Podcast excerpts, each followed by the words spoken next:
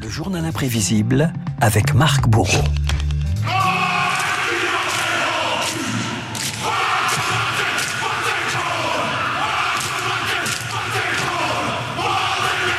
Marc, les auditeurs de Radio Classique auront reconnu le célèbre AK des joueurs de rugby néo-zélandais. France-Nouvelle-Zélande, test match, ce sera demain à 21h. Alors un match contre les All Blacks, c'est toujours toujours un moment incroyable. Justement, vous avez décidé ce matin euh, de nous faire vivre une, revivre une rencontre mythique. Eh bien, la première fois que les Bleus ont battu la Nouvelle-Zélande sur leur pelouse. Oui, de l'action, du panache, du respect, Renault à 10 000 km de Paris ce 14 juillet 1979. Et il y a tout dans ce test match contre les All Blacks. Le jour où le 15 tricolore a marché sur la Lune, écrivait le Midi Libre. Ici, Auckland, l'Eden Park de Auckland avec une foule record. 55 000 personnes. Et la rencontre est déjà mythique, Renault, par ses voix, ses commentateurs, le duo, Roger Couder, Pierre Albaladejo. C'est un match qui débute dans la bonne humeur, finalement.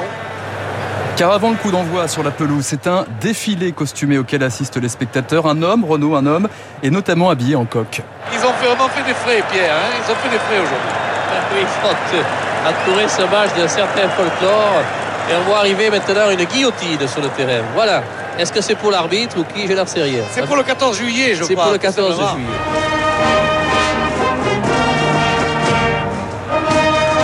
Ah oui, c'est une ambiance de kermesse hein, sur un terrain maudit ce 14 juillet. Après sept défaites d'affilée, dont une douloureuse la semaine précédente, les Bleus revoient leur entraînement footing d'enfer, sprint, abdos, une véritable préparation commando.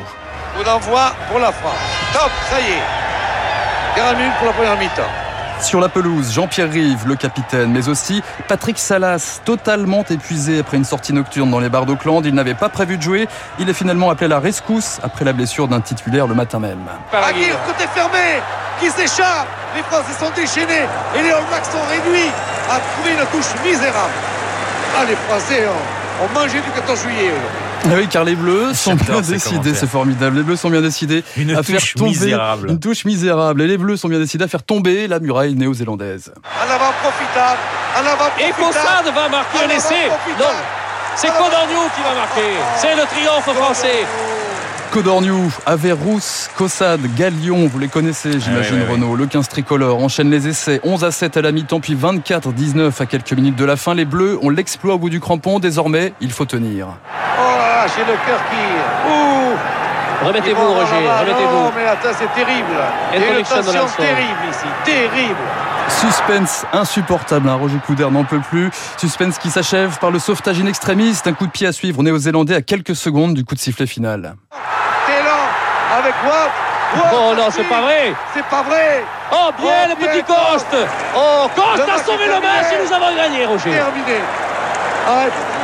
Ah, magnifique le petit Coste. Et la France, pour la première fois, qui remporte un match en Nouvelle-Zélande, c'est pas peu de choses. C'est pas peu de choses, justement, pour le petit Frédéric Coste, qui se souvient du coup de sifflet final.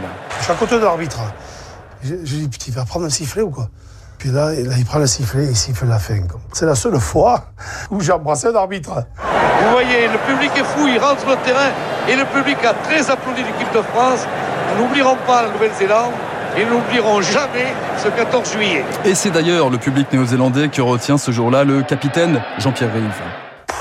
J'en ai encore honte d'avoir battu ces gens. On a profité d'une chance inouïe et, et ils ont été tellement forts. Je crois qu'ils ont été encore plus grands dans la défaite que dans la victoire. Je les ai trouvés formidables. Je les ai trouvés, j'ai dit ça c'est le plus grand pays du monde. Ils sont, ils sont habités ces gens, ils ont une âme et une croyance. Et quand on a ça et qu'on a quelques qualités physiques qu'ils ont, pff, ils sont, ils sont à peu près indestructibles. Le respect du public néo-zélandais, mais aussi celui des joueurs. Écoutez cette réaction aux portes des vestiaires du capitaine néo-zélandais, Graham Murray.